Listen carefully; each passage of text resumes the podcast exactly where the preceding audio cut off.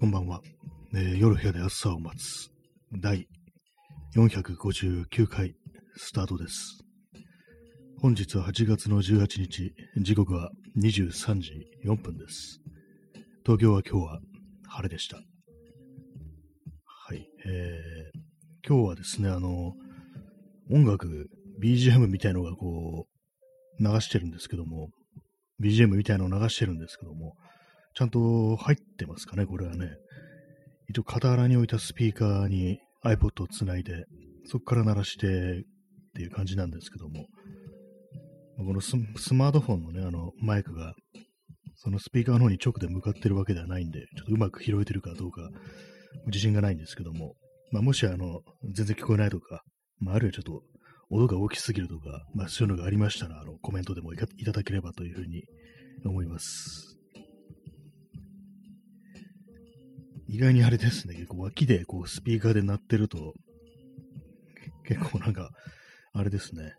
音でかいなっていう感じがしちゃうんですけども、ただこれあれですからね、こう、スマートフォンのマイクで拾えるか拾えないかっていう、まあそういうことなんで、まあなんかこう、ちょっと、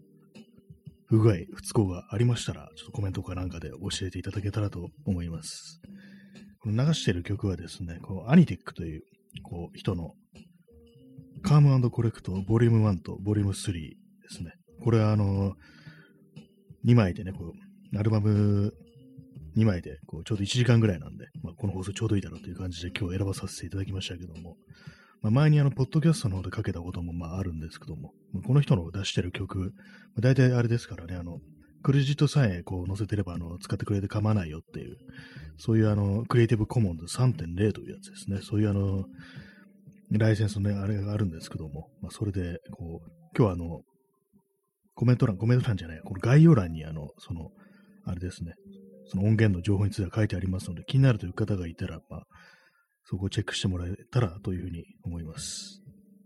はい。まあ、完全にあのね、パブリックドメイン、とめパブリックドメインって言って、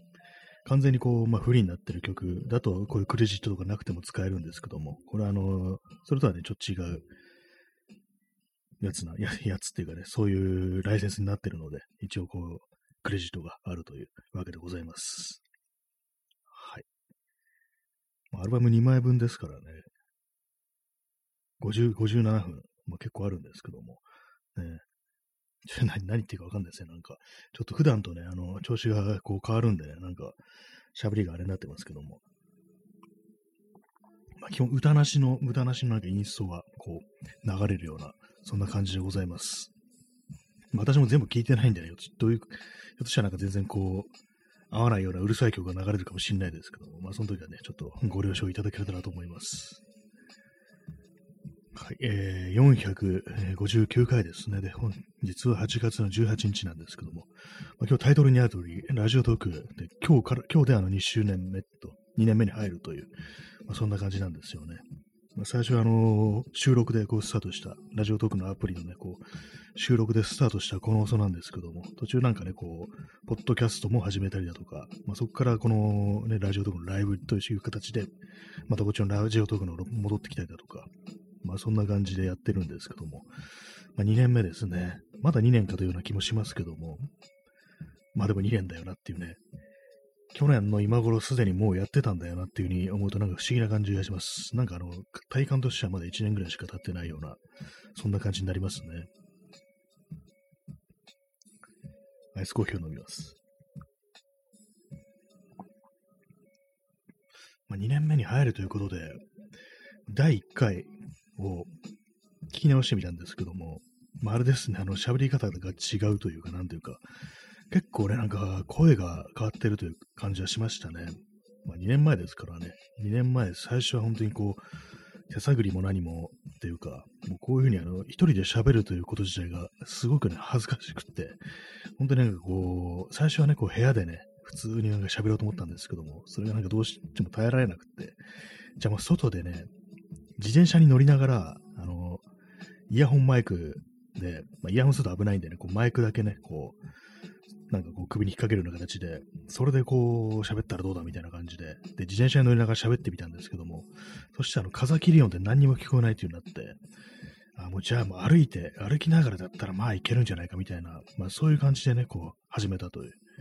感じ。初回はね、確かそんな感じでしたね。歩きながらなんか喋ってる変なやつっていうね、そんな感じの放送でした。お兄さん、おめでとうございます。ありがとうございます。ね、もうこんな、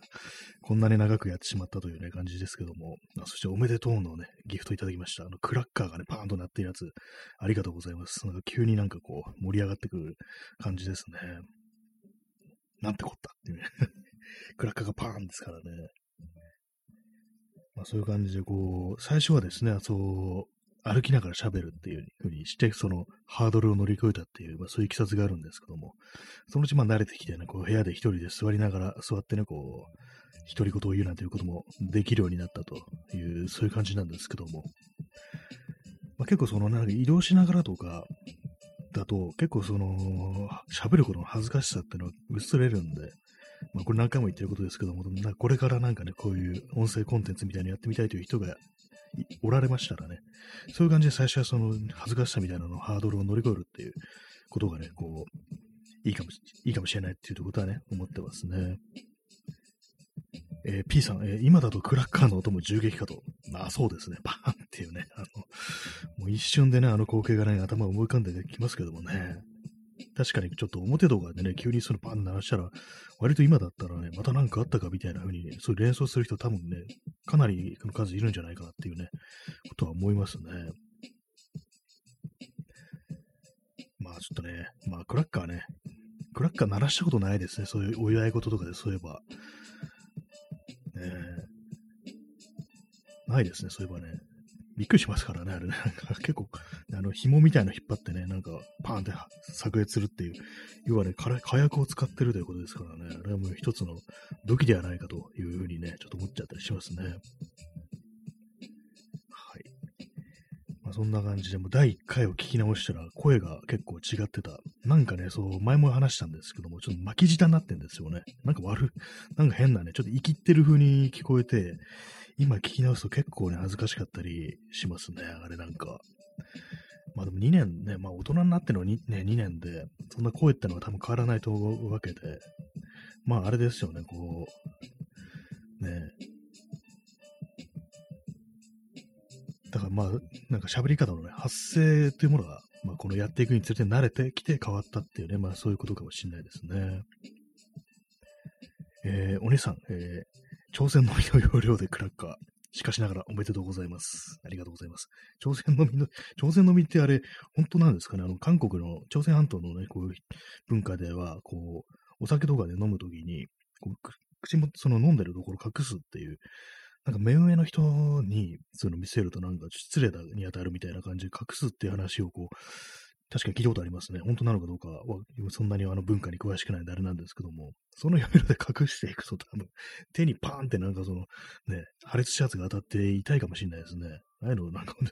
皮膚にゼロ距離で発射したらどうなるんだろうってことをちょっと思うんですけど、どうなんですかね。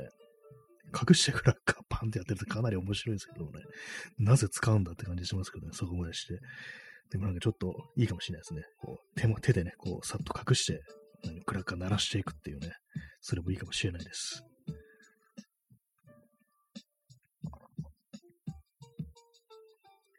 はい、ありがとうございます。祝のね、祝のね、絵文字をね、ありがとうございます。祝いと書いて、ね、はい。まあ、あと、生放送の第1回目。この放送のあれですよね、あのー、この、このラジオトークのライブの第1回目、まあ、要は1年ちょい前です。1年と3ヶ月ぐらい前っていう感じなんですけど、それも聞いてみたんですけども、なんかね、1年ちょいでもちょっと声がなんか変わってるような気がするっていう。なんかね、1年ちょい前なんか少し声が高いような気がして、今はなんかね、今の方が低く感じますね。まあ、そのちゃんとっていうか、まあ、喋り方が安定してきたっていう、そういうことなのかもしれないですけども、まあ、環境とかね、まあ、マイクも変わりましたからね、マイク買ってるのは結構大きいかもしれないですね。えー、P さん、えー、爆竹は指が吹っ飛ぶと脅されたことが。えそうなんですかあれ。あれでもなんか、確かにね、あのー、なんか純度高い感じしますかね。クラッカーと比べたらなんか、火薬の量が多そうだっていうね。ちょっとあれも危なそうな気がしますけど、しますけども、実際まあ、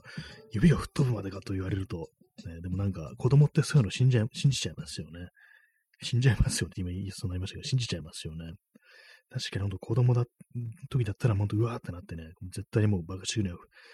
触らないとかでも転化しないなんていう風にね、そんな感じの、ちょっとね、ビビリの子供だったんでね、私だったらそういう風になってると思いますね。えー、P さん、いいね。ありがとうございます。これあれですね、この人差し指を立ててるのが、あの、クレイジーケンバンドのね、この、ケンさんをなんか思い出しますね。あの、いいねってやつですね。あれを思い出します。これも意識してるんですかね、このね。このラジオトークのギフトってなんか結構元ネタがあるっていうか、まあ、そういうもの多いですからね、基本的に。美味しい棒とかね。あ、なんか BGM にあの、ちょっとしたあの、音声というか、語りみたいなのが入ってきました。ちょっとボリュームを下げますね。なんか適切な、適切なね、こう、音量がちょっと分かってないもんですから。ちょっと後で録音したの聞いてみて、このぐらいならいいかっていうのは調整をしようかと思ってます。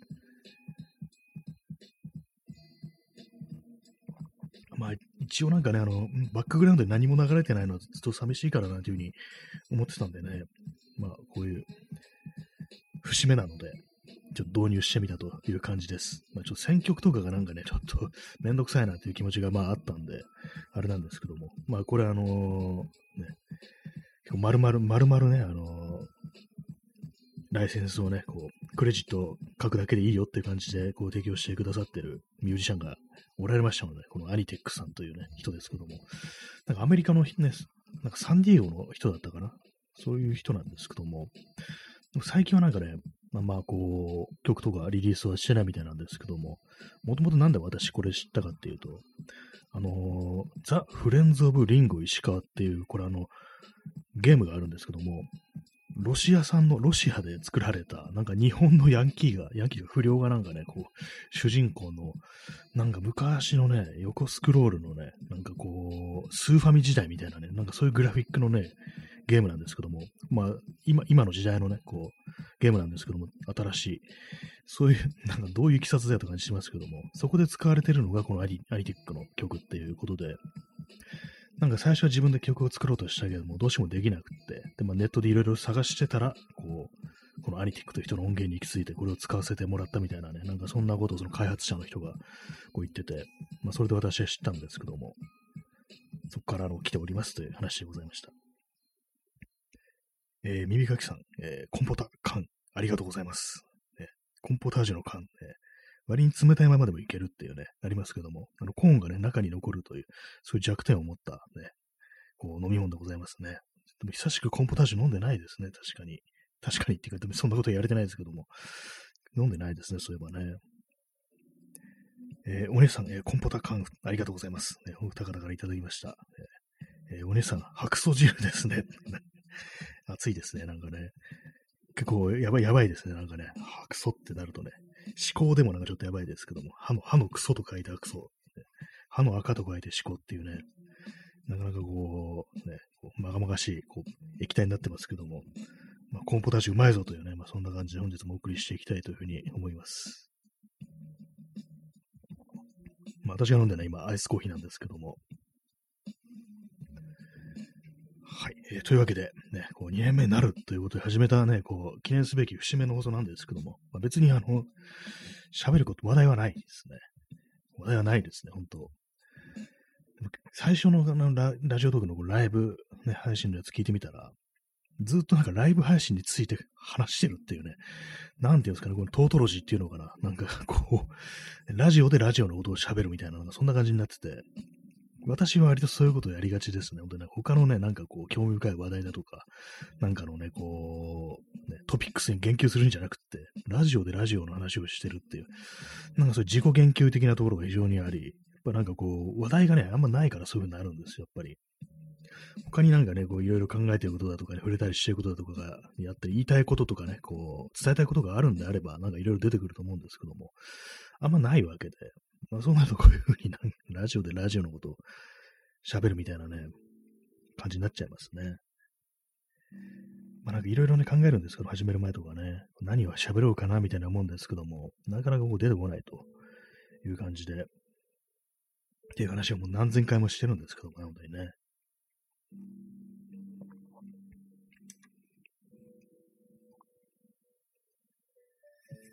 まあ、ポッドキャストとかだとね、あれはまあ話題というものがあって始めるって感じなんですけども、ライブだとどうも毎日毎日こうやってるとどうしてもこう、なかなかね、こう、思いつかないというような、そんな感じになってしまう、そんな放送でございます。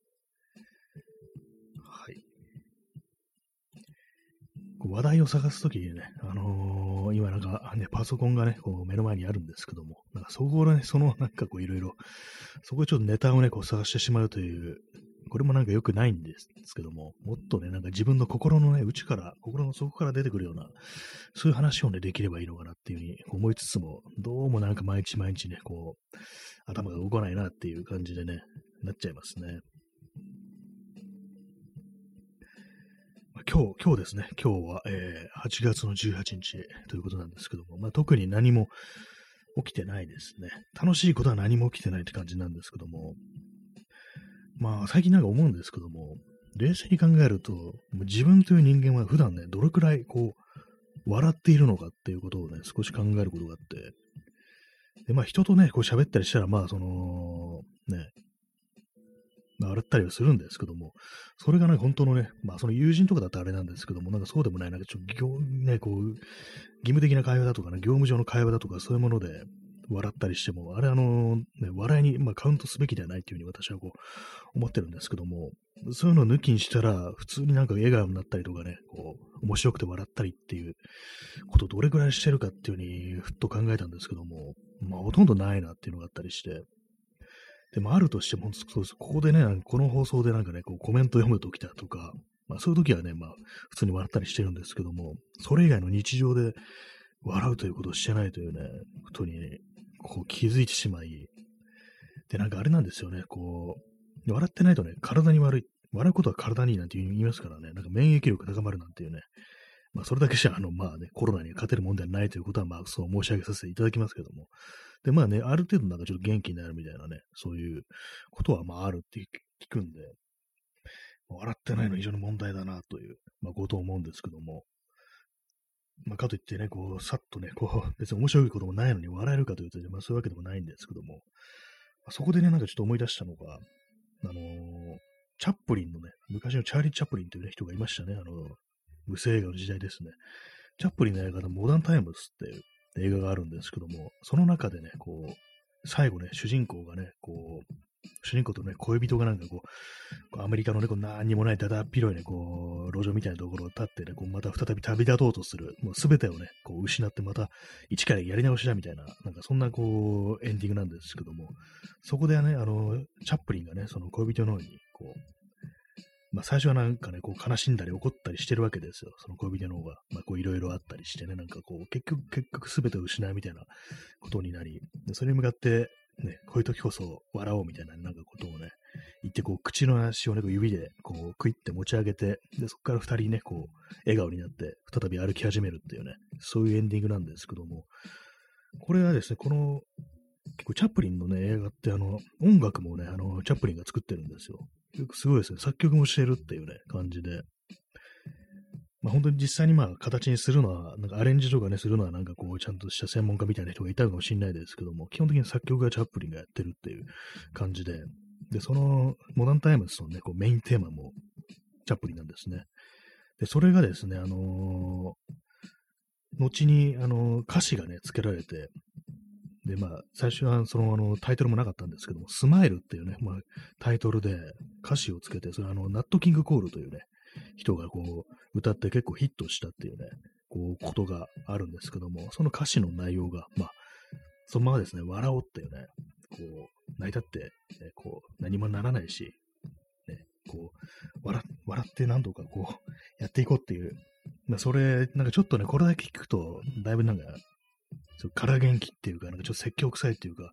まあそういう感じがどうしてもしちゃうんですけども、実際ね、こう聞いてみると、なんかもう、そういうの全て分かった上で、こう、スマイルっていう風に言ってるようなね、なんかちょっとね、あのー、そういうね、こう歌詞、文面だけ見たらね、こう字面だけ見たらなんかちょっと、ね、積極臭いかなっていう感じしちゃうんですけど、音楽とともになんかこう、ね、ちゃんと全部読んでみるとね、こう結構違った印象になってくるという、まあそういう曲があり、最近なんかたまになんかこう、時々なんか聞いたりしてますね、折に触れて。はい。今日今ち延長しておこうかな。はい。延長、今日は1時間ね、やりたいと思います。今日で2年目になりますとか言って、普通に30分で私はちょっと面白いですけどね、いつもより短い時間で終わるのもやって感じですけども、ね、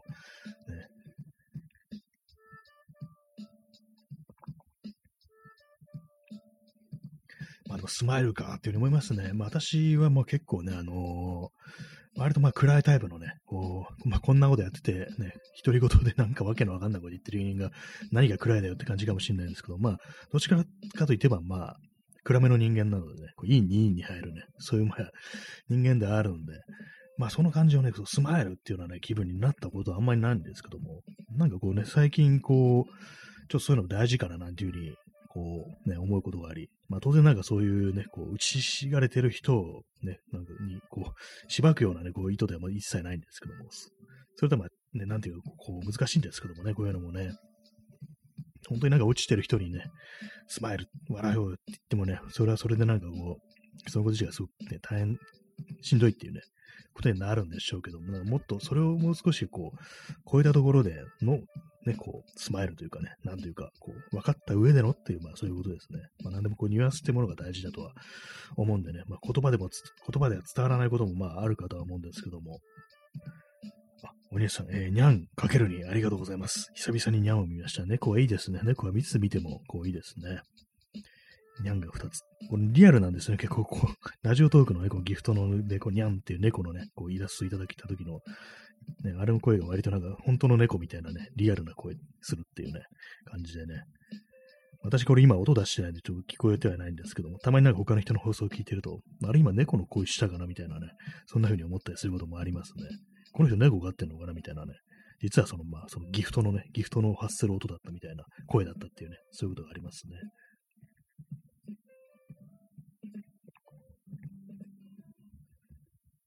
ちょっと話がね、前後するんですけども、その、第1回目その、ライブ配信を自分で聞き直してみて、あれですね、あのー、早口だってことを思いました。早口で、やっぱりあんあんまりね、こう、間を持たせないようにね、まあ、緊張して喋ってるっていうのが結構伝わってきて、うん、まあそうですね。ああいう感じだとちょっとね、あのコメントとかしづらいから、あれはね、もう少しゆとりを持ってやった方がいいというふうに、ね、今更ながら思いましたね。1年以上前の自分の放送にこう、向かってね、ちょっと急ぎすぎだぞみたいなことをまあ思ったというね、まあそんな感じなんですけども、まあ今日はね、こう、音楽がね、流れてるものですから、ちょっと黙ったとしても、ね、こういう空白の時間をサポートしてくれる力強いね、こう、相棒がいるっていう、まあそういう感じでもって、こう、喋っていこうかなと思います。まあ無理に間を持たせることもないんですけどもね。あと結構ね、なんかこう、他にもなんかいろいろ使えそうな音楽ないかなってね、割と探してたんですけども、あれですね、なかなかね、本当ピンとくるのは、こうあんまないっていうか、結構大変ですね。やっぱなんだかんだで、こう、無料でね、なんかいくらでも使えるっていう素材ってなると、なかなかこう、本当になんかね、こう、どんどんどんどんこう、インターネットをね、ディグっていかないと見つからないっていう感じなんですけども、結構なんか他のなんかね、こう、人の放送とか、まあ、特になんかあの、ツイキャスとかね、なんか聞いてると、割にね、なんか、普通のね、今、こうリリースされてる曲だ、J-POP みたいなのをね、割となんかこう、流してる人いたりして、まあ、この話前もしたんですけども、あれ多分、多分あの、アウトなんじゃないかなというふうに思うんですけども、なんか、あれは、特にね、あの、ね、それだ、ダメだったなって話あんま聞いたことないですね、そういえばね。どういう風になってるんでしょうか、あれは。YouTube とかだとね、本当になんか AI とかでね、なんか、もうこの曲勝手に使ってるから、ね、勝手に、勝手に削除されちゃうっていうね、そういうのがなんかありますけども、なんか結構その辺ツイキャスがなんかザル、ザルなのか何なのか、それともなんか、何かしらね、こう、対処がなされてるのか、使ってもいいっていうようになってるのかどっちかわからないんですけども、えー、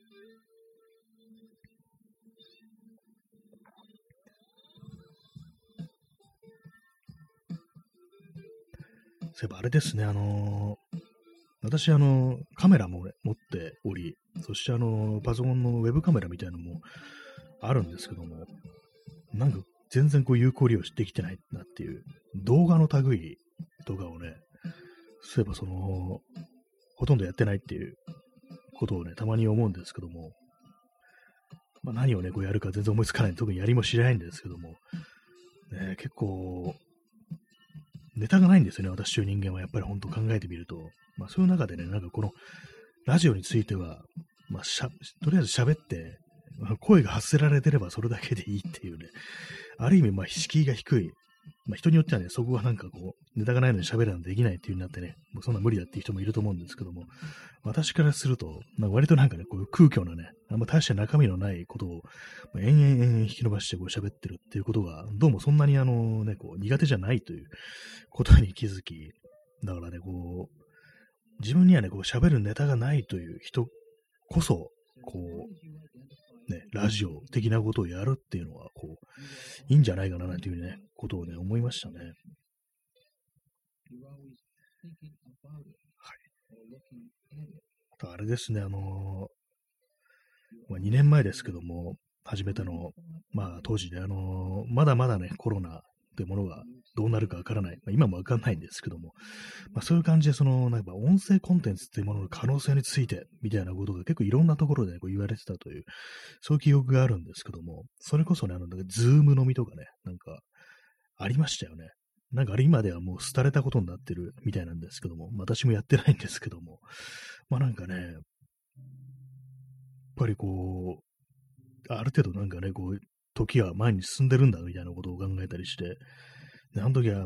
今より全然こう少ない感染者数でね、こう、ワイワイ、ワイワイじゃないや、なんか本当になんか非常にこうね、こう、大変なことになってるって感じだったのが、今じゃね、この感じで、ね、やばいはやばいんですけども、なんかにそれに慣れちゃってるっていうのがあったりして、まあそれに比例してなんかね、あんまその音声コンテンツというものの存在感も、でも若干なんかね、ちょっと薄れてる的なことも感じなくもないんですけども、そんな中でね、もう自分という人間は、なんでこんなずっと続けてるんだろう的なことを思うんですけども、たまになんかね、なんかすごく都市空間というか、なんか暗闇に向かってね、ほんとなんか、拳をね、なんか振り回してるような、まあ、あるいはなんか壁に向かってひたすらボールを投げてる、なんかそんな気持ちになるっていうね、こともあるあるんですけども、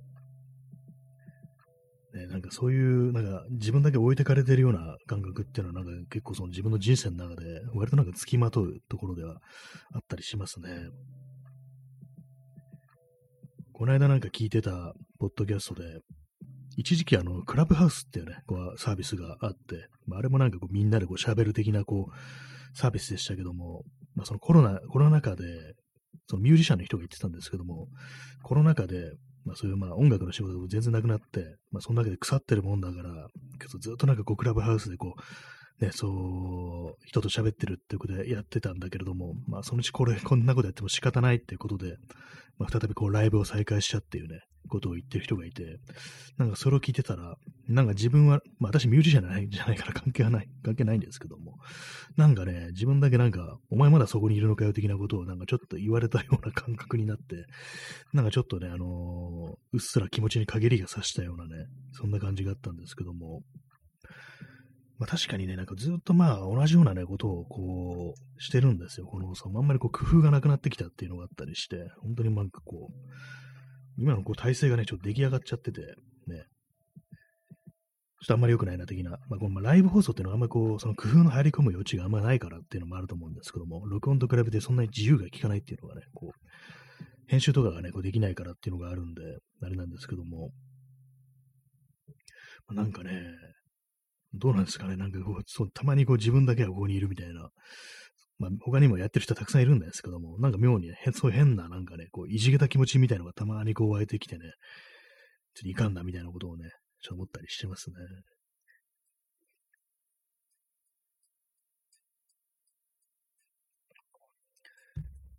アイスコーヒーを飲み干しました。えー、お兄さん、えー、危険な体験談ですが、部活の帰りにギリ寝寝てるばあさんの駄菓子屋で会計なしに猿。あの、最後、キョッ、キョって書いてね、あの、猿と書いてね、キョ。ああ、それかなり危険ですね、これはね。ギリ寝てる、なんかちょっとうっすらなんか目開きそうみたいな、ギリギリのなんかこう寝てる感じで、でもなんか寝息立ててるし、このおばあちゃん寝てるよねみたいな感じで、ね、会計なしでさ、これいわゆる、これいわゆるあの万引きという ものじゃないかなと。これかなり危険ですね。これ反社会的な放送にこう今なっておりますけども。まあね、こう、まあ、そういう話はよくあるんでしょうね。お姉さん、えー、いわゆる、点々点。そうですね。いわゆる、点々点ですね。これはちょっと伏せ字、伏せ字になるね、レベルのね、あれですけども。駄菓子屋っても、駄菓子屋ってもなんか、ね、でも確かに、今だ、あるとこありますよ。東京でもね、なんかこう、場所によってはね、よーく見ると、あ、これ駄菓子屋なんだみたいなのがね、あったりして、結構有名な駄菓子屋といえば、あの、豊島区のね、あの、雑司ヶ谷っていうところにある、まあ、この間私が行ったところなんですけども、岸母神っていうね、こう、神社、お寺なのかなちょっとどっちかわかんないんですけども、があるんですけど、そこの境内にね、ずーっとね、昔から続いてる駄菓子屋さんがあって、それも結構有名で、前になんか私がそこの前を撮った時に、なんか YouTuber みたいなね、人、人がなんかね、そこで撮影してましたね。なんかまあそういう感じ結構有名なね、なんか駄菓子屋というものがあって、でもまさしく駄菓子屋なんです、本当にずっとそれやってるって感じでね。他にもね、なんかこう、中野区のね、中野区のなんかね、裏通りみたいなところに、ふいきなりね、こう、駄菓子屋がふっとなんか現れて、しかも結構ね、新しい感じなんですよ。割となんか最近開店したみたいな感じ、で駄菓子屋なのにあのね、あの、建物がコンクリ打ちっぱなしっていうね、なんかそんなちょっと変わったね、こう、駄菓子屋で、意外になんかあるもんだなというね、感じでしたね。えー、お姉さん、えー、タバコ屋内の駄菓子屋は難易度高いです。なるほど、その難易度っていうのは、その、会計なしに、会計なしに、今日、今日するときの、あれでした、あれですかね。それは高いでしょうね。っていうね、まあ、その、ね、これ聞いてる皆さんはね、もうそういうことはしないようにというね、ことはちょっと申し上げさせていただきますけども、ね。それはもう、捕まったりしたらね、こう、バカを見ますからね。駄菓子はね、駄菓子はも安いものがまあ多いですけどもね、勝手に持って行っていいという、ちょっとね、あの、そういうあれはあのないのでね、ちょっとね、この放送を聞いてくださってる皆さんがね、ちょっとオーナーになるというね、そういうこう、ね、こう結果下げたいのでね、それはちょっとね、皆様にあの、やめといてくださいよということはまあ言わせていただきますけどもね。えー、P さん、えー、堀江貴文の家から GoTo しても罪悪感はないが、駄菓子屋からとなると、そうですね、ちょっとね、いわゆるあの、スティールフロムローカルってやつですよね。何の言葉だって感じですけども、ね、スティールフロムキャピタルからはいいんですけども、スティールフロムローカルからだとちょっと厳しい感じになりますからね。資本家のところからはいくらでも奪っていいけど、ちょっとあのローカルからね、ちょっと奪っちゃうと、まあちょっとね、問題かななんていうね、ちょっとね、あのー、後味悪いことになりますのでね、僕はもう、あくまでもスティールフロムキャピタルというね、まあ、そういう感じでこう、行こうじゃないかと。まあ私別に盗盗みやってないですけども、まあね、やるのであればね、そういうことだというね、感じですよね。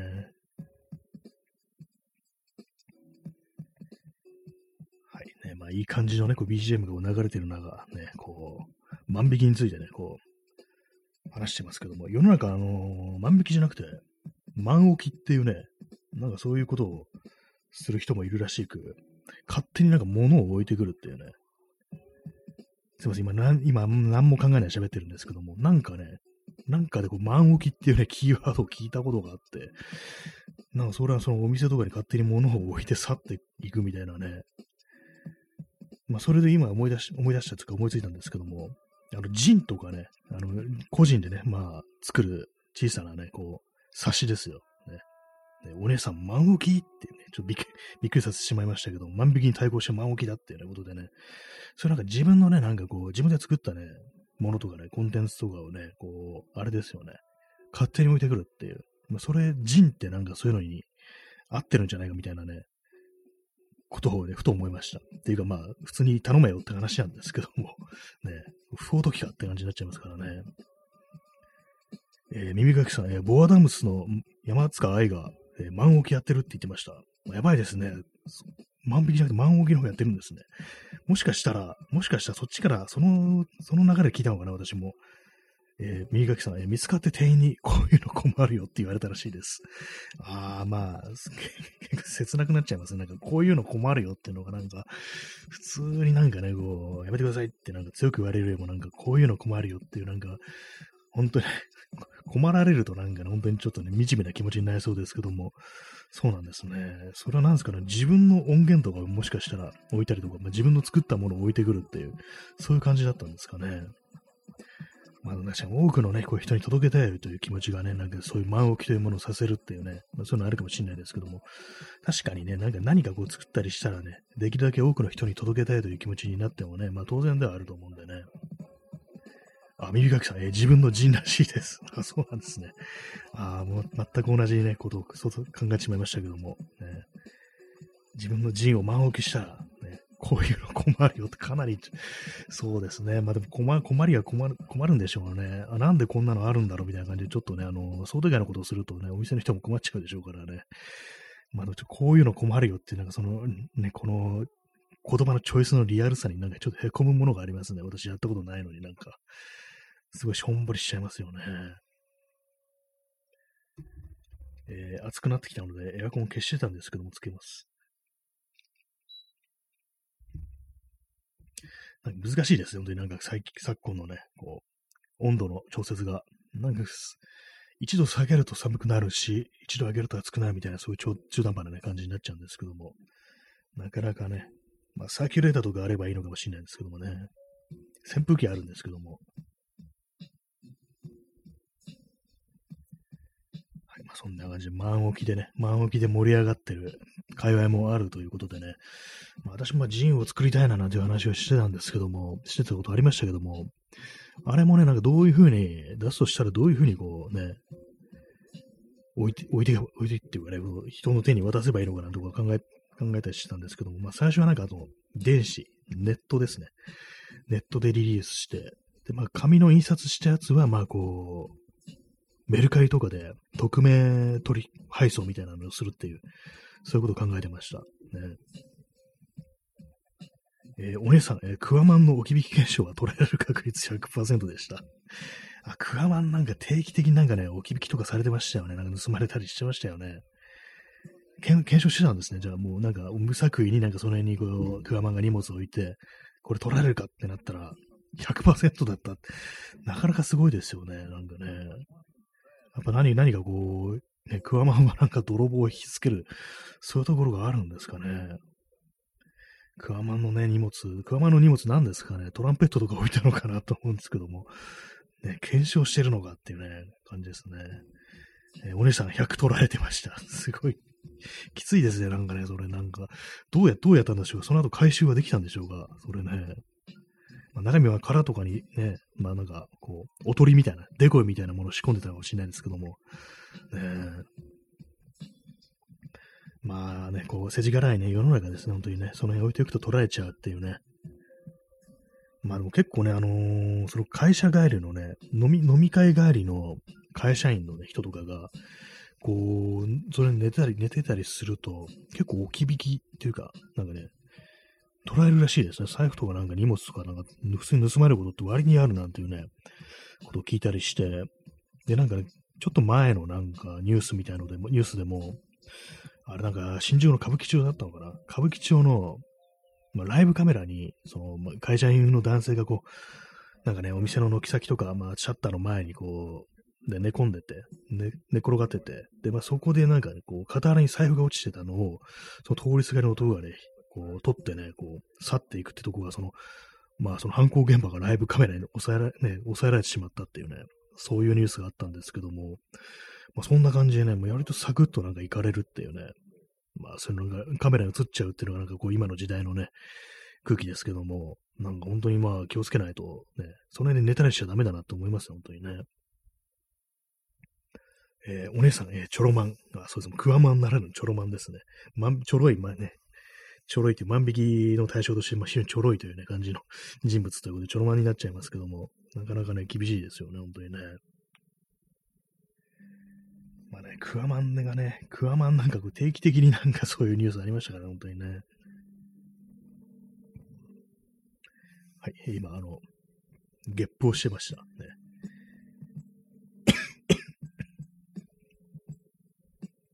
こう喋りながらね、こう、アイスコーヒーとか飲んだりしながらね、こう喋ってると、空気も一緒に飲み込んでしまうというね、そういうのがありますね。まあ、クワマンのね、クワマンの置き引き、ね、検証ということでね、なかなか そ、そんな企画があったんだっていうね。最近あれですね、あのー、フジロックでクワマンがあのー、鈴木正幸のね、こう、ステージにね、こうゲストで出たって感じで、あ、元気に、元気にしてるんだと。なんか歌もね、歌ったようで、なんか良かったなと。なんかちょっとね、あの、しばらく前にガンだな、ガンでなんかちょっと入院したみたいなことがあって、クワマン大丈夫かなみたいなことをちょっと思ったんですけども、なんかね、どうも結構元気になられたようで、何よりですね。カレー屋さんの方はどうなってるんですかね。クワマン、クワマンブラッキーカレーというね。まあ、あれはなんか私はあの息子さんがやってるのかなっていう感じではあるんですけども、クワマンの名前を冠したカレー屋がね、こうやってて、私2回ぐらいこう行ったことあるんですけども、結構ね、美味しくて、しかも安いんですよね。そういうね、割といい店だったんですけども、なんかコロナ以降、なんかちょっとどうなったかわからないっていうか、最初なんかね、あの、建物が、元の建物がなんかこう、ね、あれですよ、あの、耐耐震性がどうのこうのとかで、ちょっとあの、補強するってことで、別なところを移って、そこからまた戻りますみたいな話しちゃうんですけども、なんかどうも戻ってからなんかあんまりこう、ね、あれがないと、音沙汰ないっていう感じなんで、今どうなってるかわかんないんですよね。インスタもね、なんか食べログも、どうもなんか更新されてないみたいな感じでね、どうなってるのかっていうところですけどもね。えー、P さん、えー、30分延長チケットありがとうございます。えー、目指せ100枚ということでいただきました。ありがとうございます。えー、いいですね。100枚いったら確かにもう相当ね、こう、すごいなっていう感じになるんですけども、盛り上がりますね。100枚、100枚分の延長チケットが、この放送には価値があるんだっていうね感じで盛り上げそうですけどもね、ちょっとそこはちょっと目指し目指していきたいところなんで、まあ、もしね、皆様本当、その、ポイントが余って仕方ねえとかそういうのがありましたら、こう、ね、そういう感じで、あの、なんか延長チケットとか送っていただけたらというふうに、こう思います。はい、要求でしたね、なんか今ね。えー、お姉さん、えー、草薙先生が前転でクワマンのトランペットが巻き込まれた場合は、何の罪に問われるのでしょうか？そうですね、クワ、ね、草薙先生がね、こう前転でね、ななんかそう、芝生の上にクワマンのプラメトランペットが置いてあるというね、まあ、そんなこともあるかもしれないですね。六本木のね、あの、六本木ミッド、ね、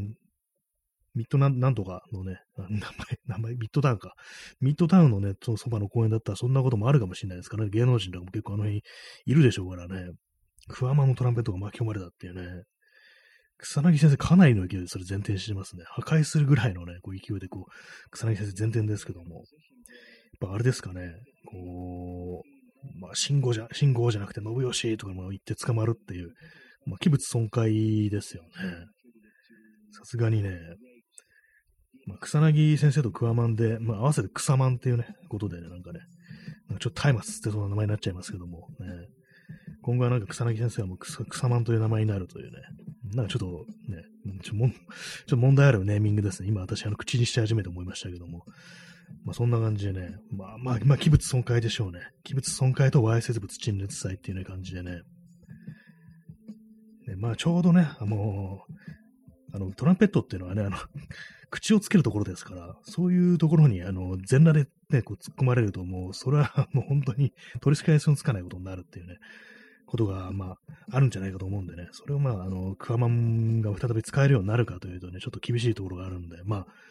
全額賠償っていうね感じにおそらくなるんじゃないかなと思いますね。これはもうもう使えないでしょっていうね、そういう判断がこの裁判所の方で、ね、こう、そういうね、こう、結果になるんじゃないかなというふうに私は思いますね。はい。えー、耳かきさん、えー、カリフォルニアは10万円未満の万引きは重罪にしないという法律になって、万引き天国になっているそうです。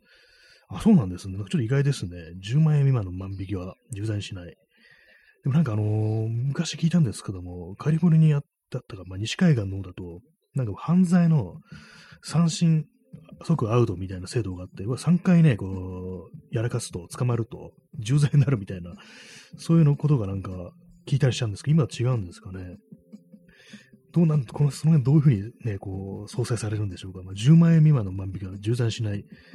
これはまあ3回やっても、なんね、こう、大してね、こう、ね、遅れない、遅られ、そんなに長いこと遅られないってことなんですかね。まあ、それで万引き天国になってるっていうことはあれですよね、本当まあ、そういうふうになんかちょ、ちょっと捕まるぐらいだったら、万引きした方がいいっていう、まあ、なんていうか、アメリカ、アメリカらしい、なんかね、こう、非常にまあ格差の国みたいなね、なんかそういうこと感じちゃいますね、やっぱりね。カリフォルニアなんか、ね、西海岸のなんかイメージが私結構そのね、先に下がってて、なんかこう、本当になんかね、働いてる人が普通にそのね、払えるようなね、家賃じゃないっていう、もう異常に行動してて、そういうことなんかすごくなんかこう、批判的に見てる人もなんか多いっていうことらしく、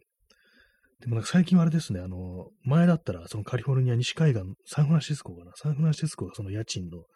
価格であれ、こう、一番高かったらしいんですけども、最近だったらあの、またね、あの、ニューヨークが、ニューヨークがあの最高になったらしいですね。やっぱりそういうね、街はなんか私はちょっとあんまこう好きじゃないなっていうね、感じがありますね。なんかね、いくらなんかこう、クリエイティブな人たちが多いだとか、なんかそういうことやれても、なんかこう、貧乏人がなんかね、こう、安心して住めないというか、こうとてもじゃないけど、なんか一般の庶民がなんかね、いられないような街ってのはどうなんだみたいなことをやっぱりちょっと思っちゃったりして、まあ、ちょっと万引きから話がね、ちょっとずれてますけどもね。そうなんですね。でもカリフォルニア、まあ、あまりにも多すぎるのかな？どうなんだろう？なんでそういうね、重罪しないってことになったんですかね？なんか多分、その刑務所に人が多すぎるっていうのもなんかありそうな気がしますね。もう捕まる人がまんま多いから、こうずっとね、こうな重罪になって長いことやれても、ちょっとその管理しようがないみたいな、そういうのもありそうですね。まあ、そんぐらいなんかもう犯罪を犯す人が多いってことだから、まあ、いい話じゃ、まあ、あんまないですね。えー、お姉さん、えー、www、草いただきました。まさしくね、草マンということでね、こう、アホコメント失礼しました。いや、全然、ね、とんでもないです。まあ、こういうの本当ね、こう、放送の盛り上げになるんでね、本当 確かにあの草薙先生とクワマンをね、ちょっと合わせてくるとはね、ちょっと思わなかったんでね、ちょっと今日疲れた感じありましたけども、こういうね、なんかこう、変化球を投げていただけると、私はなんかこう、答えがいがあるというかね、拾いがいがあるというそういう感じなんでね、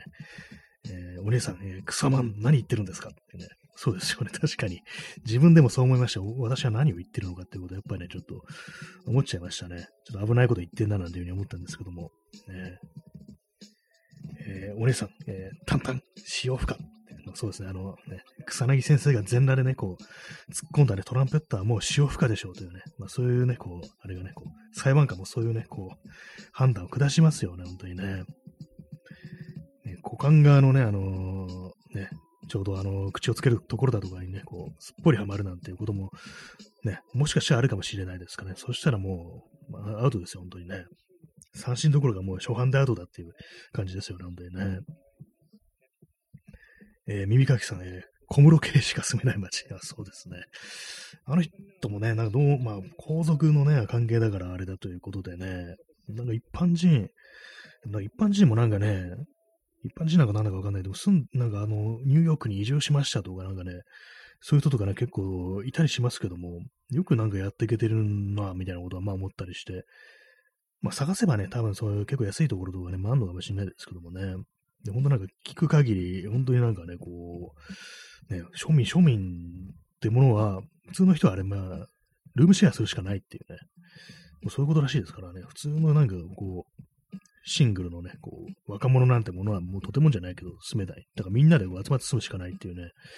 なんかいいのか悪いのか、まあ悪いと思います。普通に私はね、なんかちょっとそういう街嫌だなというのがあったりして、結構そのニューヨークというね、こう、街に対するなんか幻想みたいなものっていうのは本当、いつの頃からなくなっちゃいましたね、なんかね。えー、P さん、えー、貧乏人でもカリフォルニアにも住める。そう、ゲートの外ならね、ああ、もうそう、ゲーテッドね、シティだと、ゲーテッドマンションとか、まあ、その金持ち富裕層がね、なんかこうゲートの中に住んで、ね、それ以外のね、こう、ね、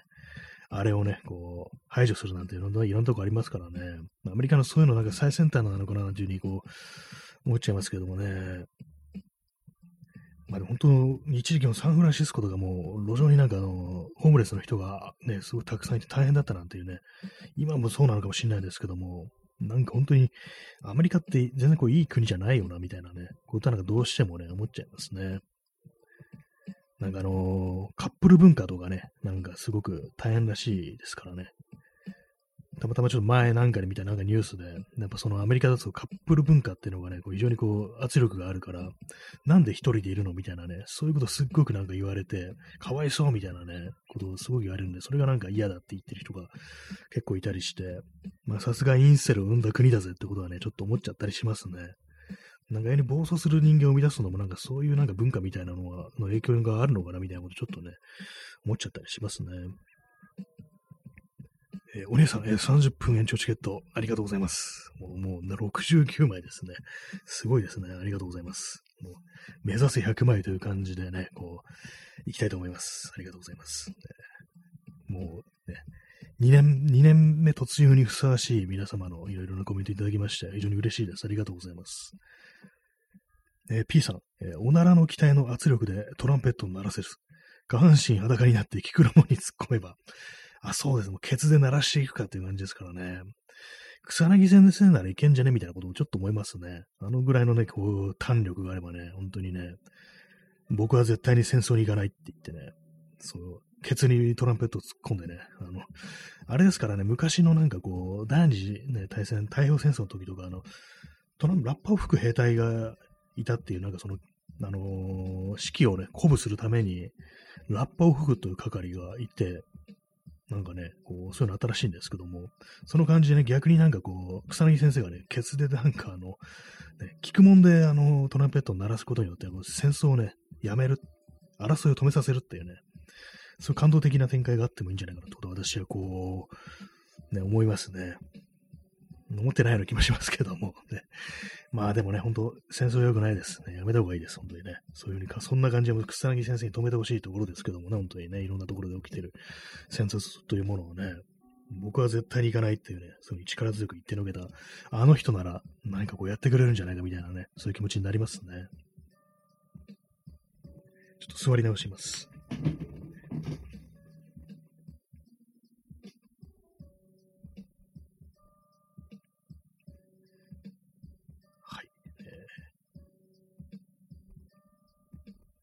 咳き込みます。なんかあれですね、こう、まあ、前も言いましたけども、エアコンのね、エアコンの季節って大体なんかちょっとね、あのー、マイナスね、毎年なんか2回ぐらいなんかちょっと喉がなんかね、なんかちょっと乾燥するみたいな気持ち、そういう感じになるとこあるんですけども、こうね、こう昨今、こんだけコロナがやってると、やっぱなんかどうしてもね、なんかそのちょっとしたほんと乾燥で普段と少しあの、様子が違うっていうのが、もしかしたらみたいなね、ことをね、ちょっとね、考えちゃったりしてね、なんか怖くなるんですよね、本当にね。えー、お姉さん、いいネタ、ありがとうございます。これ初めて見ましたね。この寿司ネタが、こうね、マグロの寿司が、ね、こう、投下されました。ありがとうございます。いい色してますね、本当にね。これはね、一貫ですね、こう、ね。寿司一貫、ありがとうございます。えー、P さん、えー、デスってもラッパを離さない日本兵、小口翔平、教科書で褒めたたられた。ありますね。なんかその昔話というか、なんていうか、こう、教科書でね、そのまあ戦時中の教科書で、その兵隊に捕らえたね、こう、人が、こう、撃たれても、敵兵に撃たれてね、こう、死んでもそのラッパを離さなかったということで、まあ、称賛されたっていうね、死んでんだぞって感じですけどね、そんな美談にされてもっていうね、本当、本当思うんですけども、なんかね、嫌ですね。なんかそういう死んでもなんかね、そういう感じのこう、ね、国威発揚のネタにされるっていうのはなんか非常に嫌な気持ちになりますけどもね。ラッパなんかどんどん話していこうよっていうね、ほんともう草薙先生にこうね、前提でね、ぶっ壊してほしね、もらいたいっていう感じでね、まあ、あのー、クワマにはちょっと申し訳ないんですけども、あの、すいませんっていう感じでね、はい、トランペットかっていうね、ところですね。たまに楽器屋とか行って、それこそなんかハードオフとか中古楽器屋とか行って、トランペットとか置いてあるのを見ると、なんかこういうのをね、始めたらなんかいいんじゃないかなってたまに思うんですけども、やっぱりあの練習場所みたいなのってあれ、ねあんまないですよね。公園で吹くしかないですからね。部屋の中はちょっと考えられないんで、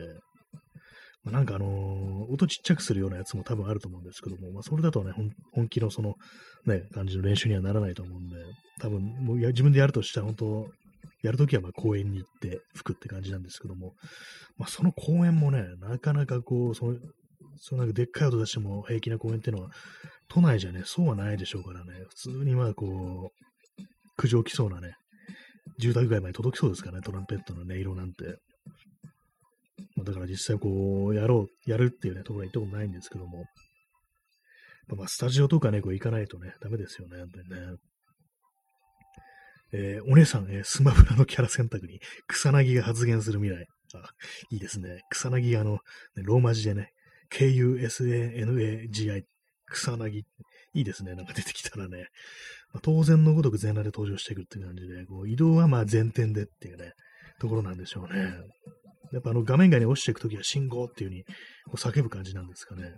私はあの、そのスマ、スマブラに対してのね、こうリテラシーがあんまりないないもんですから、結構半分想像で言ってるんですけども、まあね、そんな感じで、草薙さんがね、こう出てきてもいいんじゃないかみたいなね、ことはね、思いますね、やっぱりね。あらゆあらゆるなんかそういうなんかね、キャラとして登場するのに似合ってるね。まあ、そのぐらい経ってますからね、本当にね。えー、P さん、えー、長崎で平和記念像を作った北村聖母、戦前は爆弾油脂の像とか作ってるフェイク平和主義野郎。あ、あの、有名なね、あの、長崎のね、平和記念像ってありますけども、あの、まあ、原爆の伝える長崎で、まあ、この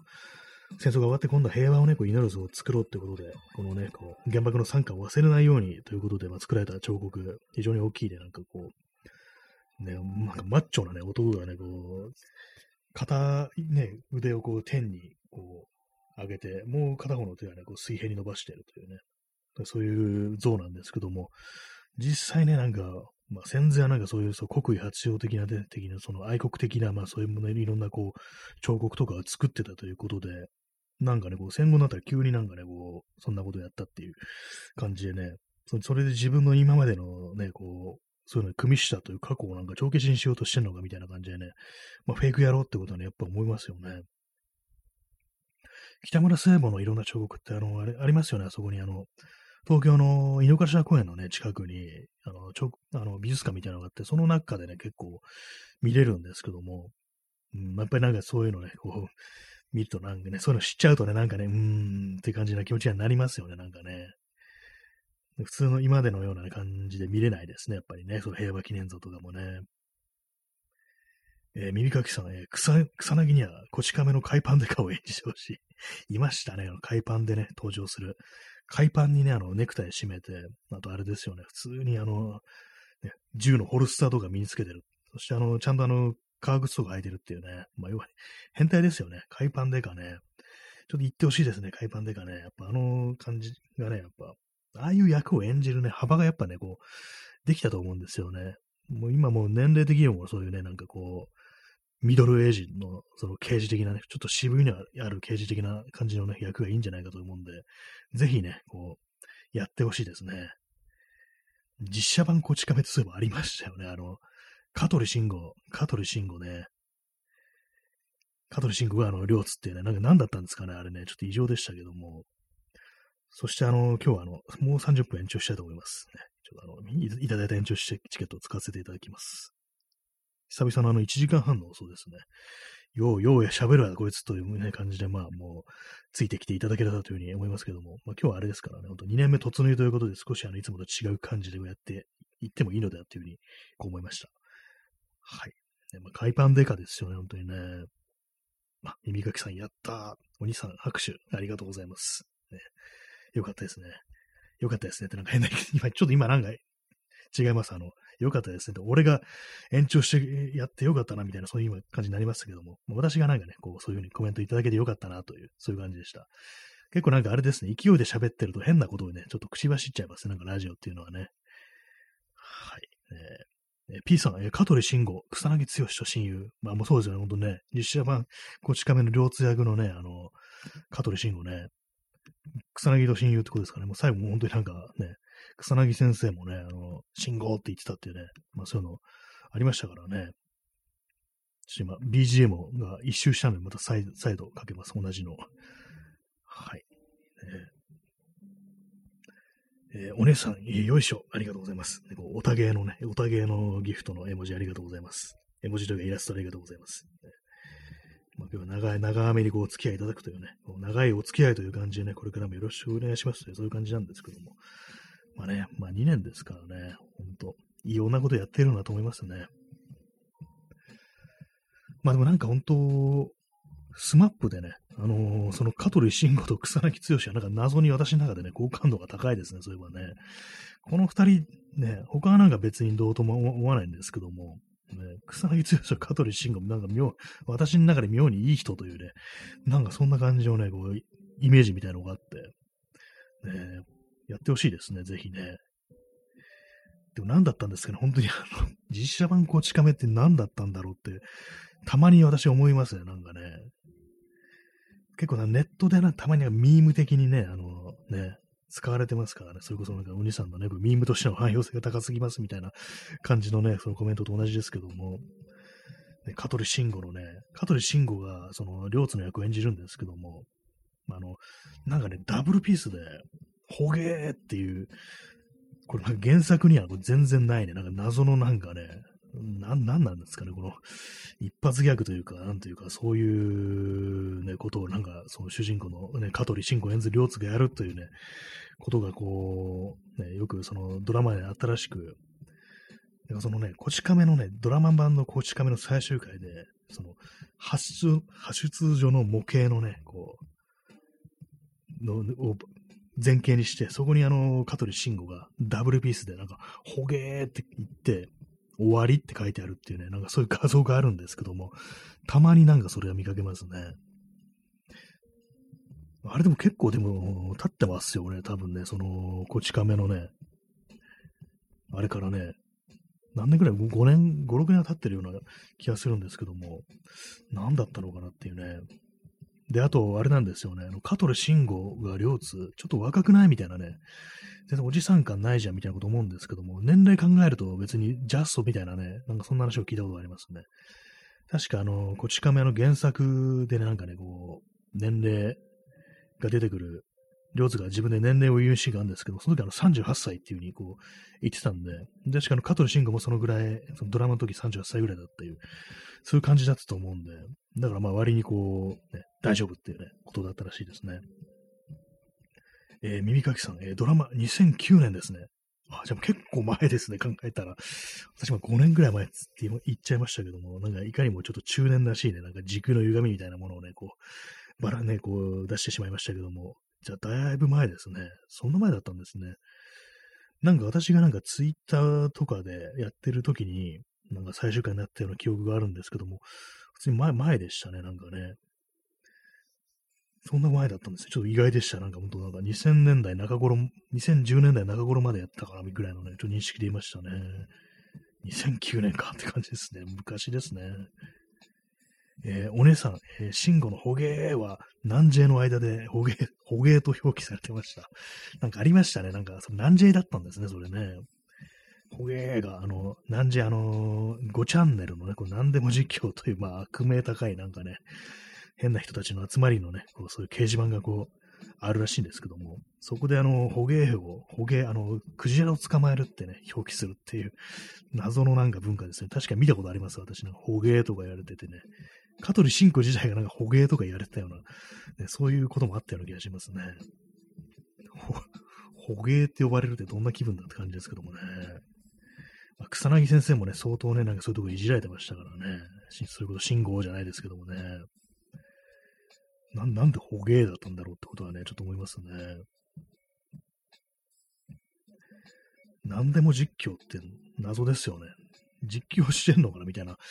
でもなんかあの、変なね、変な人たちのまあ集まりだという感じですよね。あとまあ5チャンネル、まあ旧2チャンネルですけども、あれでなんかいろんなカテゴリーに分かれてて、その中でね、なんとかいたっていう風に読む人と、ね、それをね、なんとかいたっていう風に読む人と、なんとかバンっていう風にね、こうまあ、音読みと訓読みですよね。あの、いたっていう文字をね、それ双方に分かれてるというね、ことにいつの頃からか気づいて、割になんかね、こう、そのいたっていうね、文字を見ると、その2チャンネルとかの話をしてる人を見ると、この人はいたって読むだろうか、バンって読むだろうかっていうことをね、なんかふっと考えたりしますね。はい。ね、まあ、そんだけなんですけども。前にね、なんかあのー、これツイッターでね、こう、よく、ね、こう有名なあの社会学者の人で、二郎さんっていう人がいるんですけども、その人があのツイキャスが結構面白くて、私は時折聞いてるんですけども、その中でね、その2チャンネルのね、板のことをバンっていう風に言ってて、うわ、バン、バン派だと思ってね、リアルでバンっていうね、言葉がなんかこう、その喋る人の、ね、口から出るのを初めてこう聞いて、ちょっと感動しましたね。もう本当にバンっていう人いるみたいなね。私はなんか頭の中で板だと思ってたんでね、そうか、二郎さんはバンなのか、みたいなね、こういうことを思ったというね、まあ、すごいどうでもいい話なんですけどもね。私は板だというふうに思っております。はい。えー、お姉さん、えー、ほげ、ほげ、信号、ほげ、鍵括弧信号ですね。ほげが、ほげが、ね、信号が信号って言ってるっていうね、不思議なね、こう、状況になってますけども、ね。でもどっちかって言ったらなんかあの、全裸ででんぐり返しとかは、あの、ほげ、信号の方が、なんか香取慎吾の方がなんか合ってるような気もしなくもないですけどもね、なんかそういうなんかこう、そういうことをするんだって、なんかどっちかっつったらなんかあの、香取慎吾っぽいような気もするんですけども、まあでもあれですね、ここはもう二人でね、二人でもうやってもらうしかないっていうね、ことでね、さすがにもう2回目やったらもう完全なるもう、あれですよね、伝説ですよね、もう、もう一回やったんだみたいな感じでね、まあ、これまでにやったことで後悔してること、脱いだこととかね、まあ、草薙先生言ってましたけども、ね、ぜひまあもう一回ぐらいやってほしいっていうね、こと思いますからね。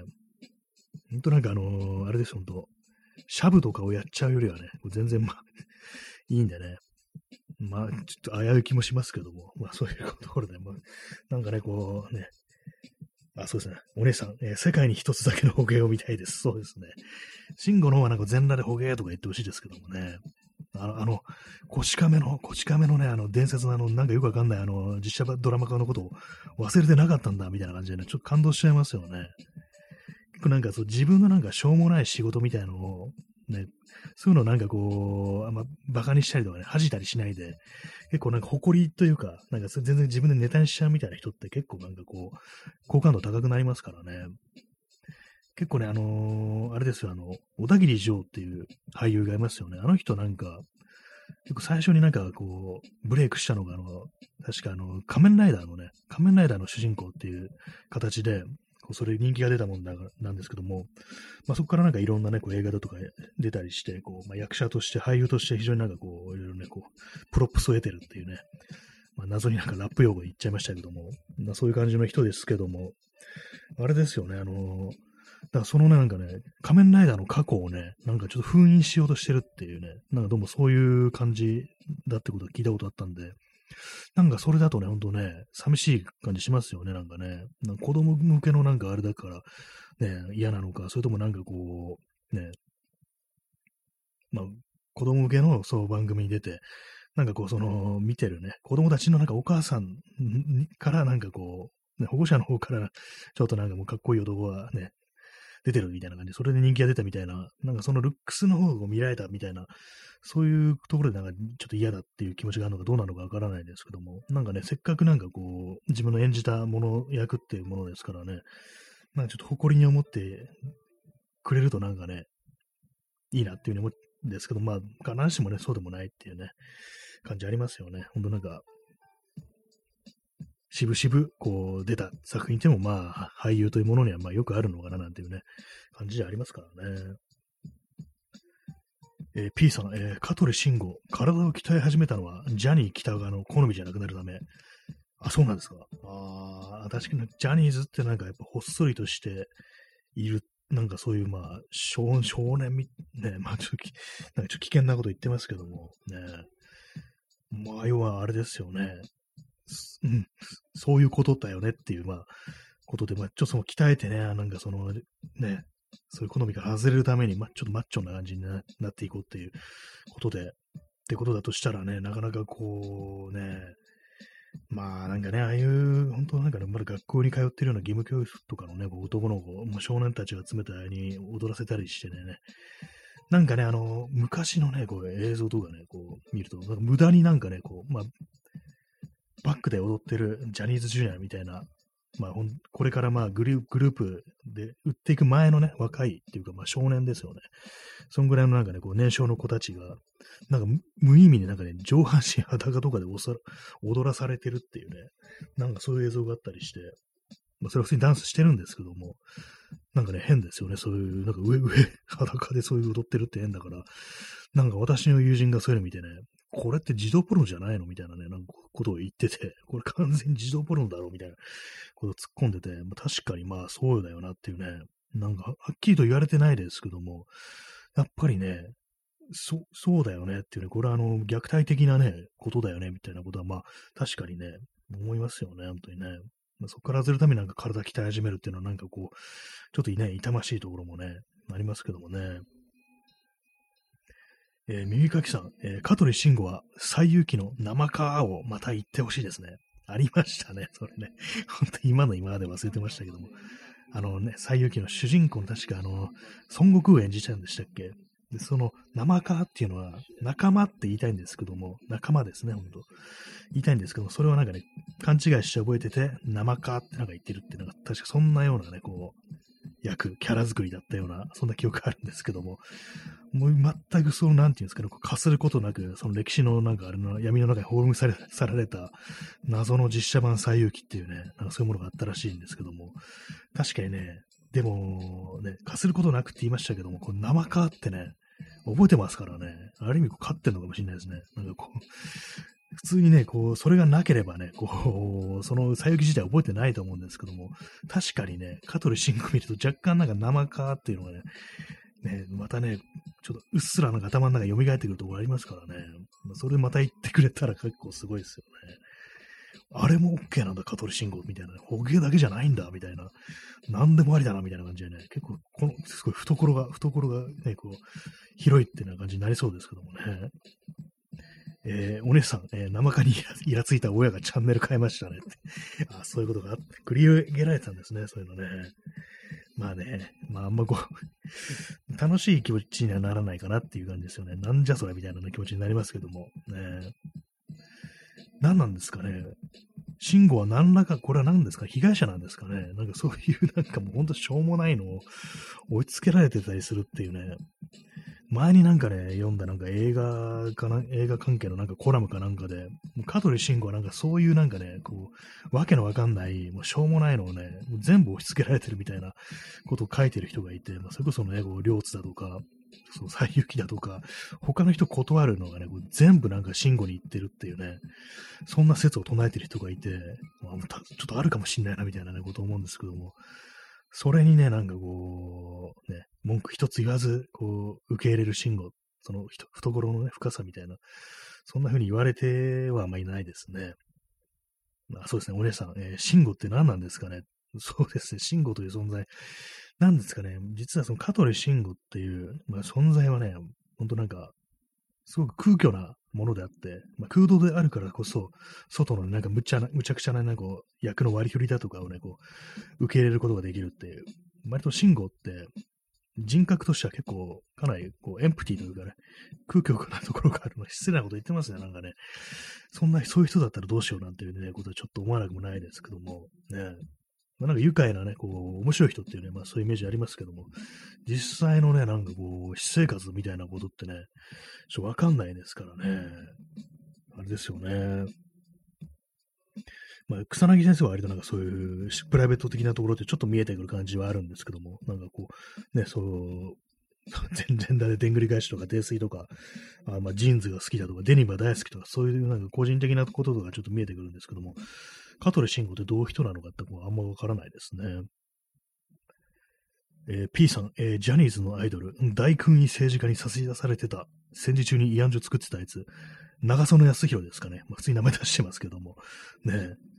そんなんであるんですかね。ある、あったんですね。嫌ですね。まあ、ね、ジャニーズのアイドル、差し出されてる、ちょこの放送訴えられないかどうか今ちょっと一瞬心配になってきたんですけど、まあ、死んでますからね。長曽根死んでますからね。本当もう今地獄にいると思うんですけども、まあそういうことでね、まあ嫌な話ですよ、本当にね。戦戦後もなんかそういうことしてんのか、お前って感じですけどもね、本当にね。まあ地獄に落ちて苦しんでほしいとは思いますけども、本当にね。えー、耳かきさん、えー、そういえば、香取慎吾は絵画活動してますね。あ、そうなんですね。あ、知りませんでした。絵描いてるんですね。えーって感じですけども。意外ななんかこう側面が見えてきましたけどもね。確かにこう、向い向いてるところもあるのかなみたいな。いや、もう適当なこと言ってます、今ね。なんかちょっとあの、検索してみようかなとで。割となんかそう、あれですよね。芸能人とか、その俳優だとかやってる人で、絵を描いている人ってね、時折いたりしますからね。確かにまあ絵ってのは誰が描いてもいいものだっていうのがこうありますけども、えー、えー、お姉さん、えー、草薙さんにある自我が、慎吾にはない気が、あ、やっぱりなんかどっか空虚なところが、自我がない、慎吾大丈夫かって感じですけども、えー、あれですかね、あの、草薙先生の、あれですかね、最後、最 後っていうか捕まる前に言った信号っていうのは、お前大丈夫かみたいな、なんかそういうことだったかもしれないですね、実はね。どんな感じでね、こう、普段会話してるんですかね。まあ、普段そんな遊んだりしてるかどうかわかんないですけども。ね慎吾と、慎吾と草薙さんのやりとり、ね、どんな感じでやってるんでしょうか？えー、耳かきさん、えー、ルーブル美術館に併設した施設で展示してました。あ、じゃ結構そう、あれあるんですね。美術館みたいなところにあるんですね。ルーブル美術館に併設した施設っていうのがなんかちょっと気になりますけども、併設してあるっていうことは美術館とかではないですかね。なんかカフェでとか、いや、何言ってんのかって感じですけども、まあ別に美術館でもあれなんですけどもね。そうなんですね。じゃあ、割となんかこう、ちゃんとした活動してるという感じなんですかね。えー、お姉さん、えー、慎吾、大野聡、ジミー大西は絵画系のイメージ。ああ、そう、ジミー大西はなんかやってますよね、なんかね。大野聡、大野聡ってあの、嵐の人で、あれですよね、あのー、怪物くんの実写版ですよね。なんかジャニーズどうなってんの感じですけども、ね、怪物くん実写版ってなんだよって話ですけどもね。なんかね、絵描くんですね、でもね、大野、大野先生、大野先生ってなんだって感じですけども。あの、私のね、あの、祖母が、去年だ、去年、笑いながら言うなって感じですけど、去年亡くなったんですけども、生前ね、あの、祖母の家に行くと、そのね、あの、日曜と、だったか土曜とかだと、そのね、夕方のね、夕方だったかな、うん、夕方じゃない、まあ夜ね、やってるその嵐のね、番組をなんかね、テレビでつけてて、で、なんかね、私のおばが言うにはね、おばちゃんはね、こう、お母さん、お母さんはね、大野くんが好きなんだよねっていうね、ことを言ってたなってことを今急に思い出しましたね。どうもそういうことらしいですね。まあ、そのね、祖母も亡くなりましたけども、ね、怪物くんだぞっていう、ね、感じですけどもね。ちなみに、あの、おば、おばは、あの、福山雅治が好きだと言ってました。まあ、どうでもいいんですけども、ね。はいね、私の親族のね、こう好きな俳優の話をしてもどうしようもないんですけどもね。はい。えー、P さん、えー、大野聡、モアリフ、モアリフノアのイメージ。マリファナですね。大麻ですね。ありますね。なんかね、本当にね、それはね、ありました。私もね、今、その大野聡って今読みながらね、真っ先にそれ思い出しちゃうんですけども、ちょっと今、それは後で話そうと思ってね、思ったんですが、そしたらあの P さんがこう先に言っていただけたということでね、なんかありましたよね。週刊誌かなんかになんか吸ってんぞこいつみたいなね、なんかあったんですけども、ね、まあ別それはね、なんかこういいのかなっていうふうに思いますね。まあそちょっとぐらいね、こう、そう吸っていかないと、あんな世界耐えられないだろうみたいなことはやっぱ思いますからね、本当にね。えー、お姉さん勝手に、あ、もう、絵画系のイメージを勝手に持ってると。じゃあ実際、大野、大野、大野くんが特に絵を描いてるというそういう情報が、確定情報があるというわけではないっていう、そういう感じなんですかね。確かにまあ私も聞いたことなかったですね。どっちかというとさっき言ったみたいに、まあその、あそうですね、耳かきさん、ね、大麻くんっていうね、大浅くん。大野、大野くんじゃなくて大麻くんね、大間くんかな。そういうね、感じでね、こう、イメージがありますけども、私もどっちかって言ったら、ね、そっちの最初に思い出す感じなんですけどもね。まあでもね、ほんとなんかね、合法化していけばなんかこういうふうにあのいじられることもなくなるんでね、まあ、合法にしてもいいんじゃないのみたいなこと思いますけどもね、本当にね。まああのー、お酒と同じでね、なんかやっぱそういうふうに摂取すると、できなくなることっていうのはやっぱあるなんて話を聞いて、この間、そのね、なんかニューヨークに住んでるっていう人の、ミュージシャンの人のポッドキャスト聞いてたら、やっぱりあの、ジョイントとかは、やっぱあれやるとやっぱりあの、運転とかできないから、っていうね、そういう感じのことを言ってて、だからまあ、なんかね、結構、あの手のものにもいろいろあったりして、なんかそういう感じで、リラックスはできるけど、そう酔ったりしないみたいな、そういうね、まあもちろん合法なんですけども、そういうなんか成分の一部分だけ抽出して、それをなんかこう割と、その後に引かない感じで、こう摂取できるっていうね、なんかそういうものも最近ではすごく売れてるということらしく、それ、そういうものの方がなんかいいんじゃないかみたいなこと言ってましたね。前と普通になんか多分タイムとかするとグダッとなんかしちゃうみたいな、それこそなんかお酒飲んだ後みたいにね、ちょっとだるいわみたいな感じの風になるっていうことだと思うんですけども、で、まあ運転もできないしっていう感じで、で、まあその子育てとかしてると、やっぱりなんかね、あの、子供の面倒見なきゃいけない時そういう風になってるのはあれだから、でもなんかちょっとリラックスしたいしたいって時あるから、そういう時なんかこう、成分をね、こう、一部分だけ抽出して、まあ、その全然後に残らない形で使える、まあ、そういうものがあると非常になんか重宝するなんていうことを言ってて、まあ、なんかいろいろあるんだなと思いましたね、本当にね。確かに後引かないとかね、まあその車の運転できなくなるとかね、なんかあの遠近感がおかしくなるってね、なんかそのマリファナとかね、なんかこう言いますからね、どうもそうらしいんですけども、確かにそれだとね、危ないですからね。そういうなんかこうデメリットみたいなものを潰せるってなるとね、確かにこう、お酒とか飲むよりね、多分いいですよね。そんなね、体に悪くないっていうことでしょうし、で、まあ後に残らないっていうことでね、まあ、お値お値段とかがね、まあ、どのぐらいなのかっていうのはありますけども、確かにそういうものなんか日本でもあると、なんかもう少しね、こう、雰囲気がなんかこう、ね、良くなるんじゃないかみたいなことはまあ思ったりはしますね。私はもう酒もタバコもドラッグも全部やらないという感じのご人間なんでね、あれなんですけども、まあなんかこうでも、そうリラックスというかね、何かもう肩の力を抜くみたいなことってのはあるといいなっていうことはたまに思ったりするんで、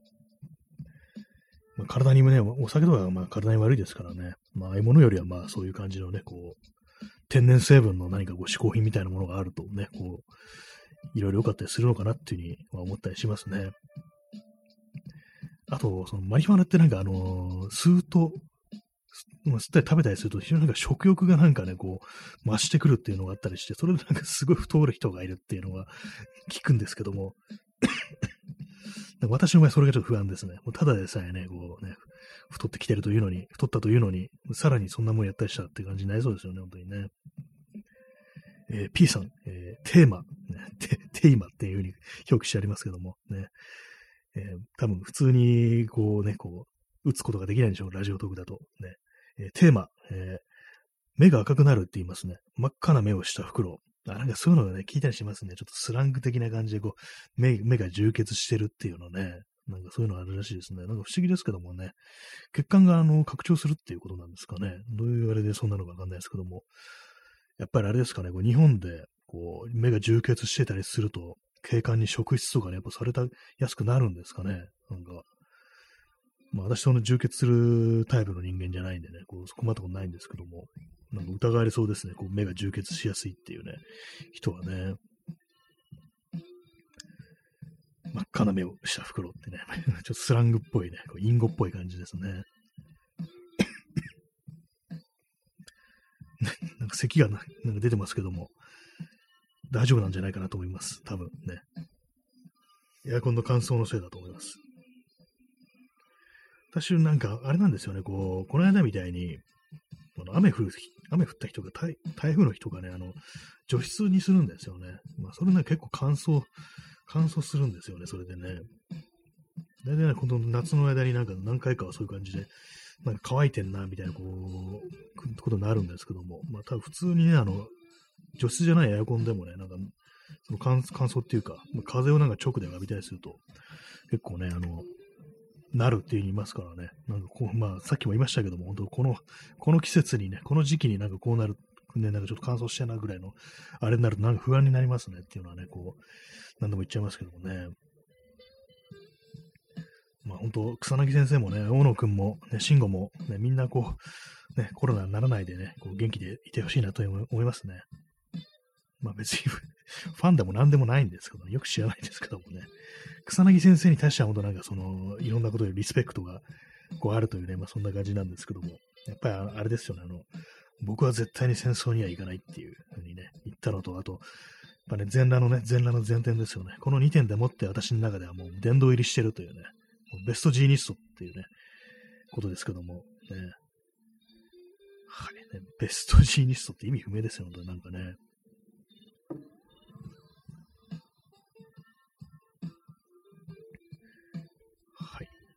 あれですね、あの、こう、1時間半もね、こうやってると、BGM が流れてるのにも慣れてきますね。最初ね、こう、話、話した時は、あれとなんか片腹でなんか音が鳴ってるのが、なんかちょっと変な感じして、ちょっと集中できないかなっていうふうに思ったんですけども、やってるうちになんかどんどん慣れてきますね。やっ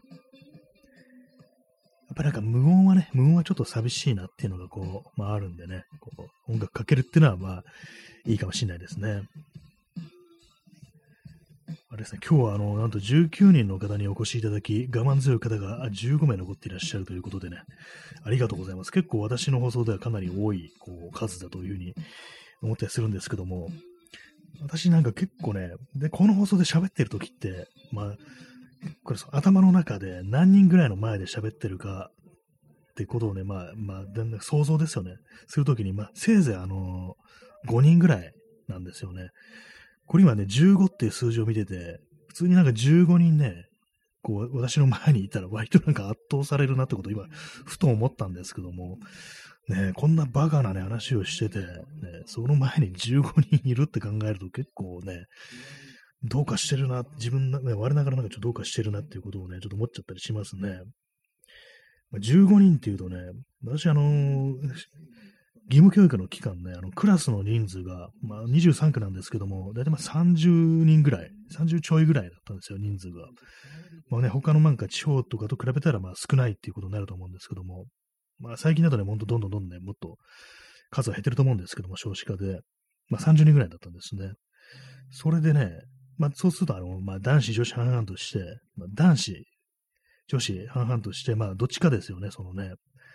で、まあその私、あの男子だったわけで、で、まあその後、その、なんかね、こう、クラスの授業の都合で、まあ男女別になるっていうような時、まあ体育だとかね、あとまあ、保険の授業とかですよ、前の時ね、まあ、男女別にとかなってたような気しますけども、そういう時に、まあ、要はその男子全員が私の前にいると。ね、まあ、女子全員でもいいんですけども、そのぐらいのことを今想像しながらね、こう喋ってると、うん、結構人数いるね、みたいな感じで、ね、まあ、15人の前でこんなバカなこと言ってていいのだろうか。いや、まあでもバカな話しかできないし、みたいなね、なんかそういうことを思うんですけども、なんか冷静にこの15という数字を見ると、結構インパクトがね、ありますね。実際のね、こう数というものはね、あんまこう、ね、リアルに想像してみることなかったんですけども、15人ってまあまあいるぞ、みたいなね、感じでね、なんかヤジが飛んできますよ、本当にね。なんかね、こんなんだったらね。わけのわかんないこと言ってんじゃねえぞ、新谷っつってね、なんかね。本当に本当、クラスの男子からね、こう、もう黒板とか投げられてるっていうね。ま、よくよくわかんないあれですけども。まあ、そんな感じでね、15人っていうのはこんな大した人数だなと。低した人数だなと。まあ、江戸、江戸っ子風に言うとね。まあ、そんな感じですよね。まあ、そんだけの方にこう来ていただけてるってのは、非常にこうありがたいというね、ふうに思います。まこのこんな感じで、まあね、こう、2年目に突入しているという、まあ、そんな感じでございますけども、ね。えー、時刻は0時31分で日付変わって8月19日になりましたね。はい。えー、なんと、いや、今ね、20, 20名の、そうそう、総勢20名で、今16名の方にこうお越しいただいているという感じで、誠にこう、ありがたき幸せという感じでございます。まあ、2年目になりますというね、こうなんか結構ね、こう、大きいこと言ってますけども、まあ、大体まあ、この放送本当にわけのわからないことしかまあ、言ってないというね、まあ、そんな感じの放送でございます。ね、ぱりこう人とね、こう話す機会がないから、ね、こう、始めたっていうような感じのこのラジオトークだったんですけども、結構なんか自分の中で、こう、なくてはならないというかね、なんかちょっとあの、ちょっとあのストレスコーピングみたいな感じになってますね。結構そういうのあったりするんでね。ほんとなんか結構まあ暗い気持ちで過ごしてても、やっぱこれね、こう、ラジオね、やったと少しあの気分がね、こう良くなる。やってる最中とかね、まあ、結構気分がいいっていうのがね、割とありますので、ほんとなんか皆様のね、本当になんか、ね、こう手を借りて、なんかこう、ね、楽しく過ごさせていただいているというね、そんな感じでございますね、本当にね。まあ、よくやってるよなという、まあ、そんな感じのね、放送なんですけども。まあ、あれですね、考えて、考えてるって言って考えてないのが、このシーズンいくつっていうね、今シーズン3ってことになってるんですけども、このね、放送は。今、あのー、400ね、もう何十何回って、まあ、そのカウントの数字も増えてきたんで、リセットしようかどうしようか、まあ、考えてないという感じです。なんかちょっと変わったというかね、少しあのスタイルを変えるっていうのもね、あとまあタイトルを変えるっていうのもちょっとありかな的なことはまあ思わなくもないんですけども、まあでもね、喋るネタっていうのがそんな変わんないから別にここまでいいのかなという気持ちもあるし、なかなかね、ちょっと難しい感じではね、こう、ありますね。まあ、それはあの、行き当たりばったりでやっていこうという感じで、まあね、こう、ほんとなんか、何でもね、もう何でも好き放題やっていきましょうという感じでね、このコメントとかも何でも何でもね、構わないという感じで、もうどんどんどんどんね、こう、タイマーの話とかね、こう、食人の話とかをしていこうじゃないかみたいなね、政治的に、政治家の悪口とかね、どんどん言っていきましょうというね、まあそんな話でございますというところでね、まあもうそうそうお別れの時間が近づいてまいりましたけども、まあ今日のね、こう2年目突入ということでね、まあ皆様に、まあ改めてね、こう、熱く御礼を申し上げたいというね、そんなことでございます。はい。そんな感じで本日は、えー、ご清聴ありがとうございました。えー、BGM フェードアウトさせながら、ね、お別れさせていただきます。それでは、さようなら。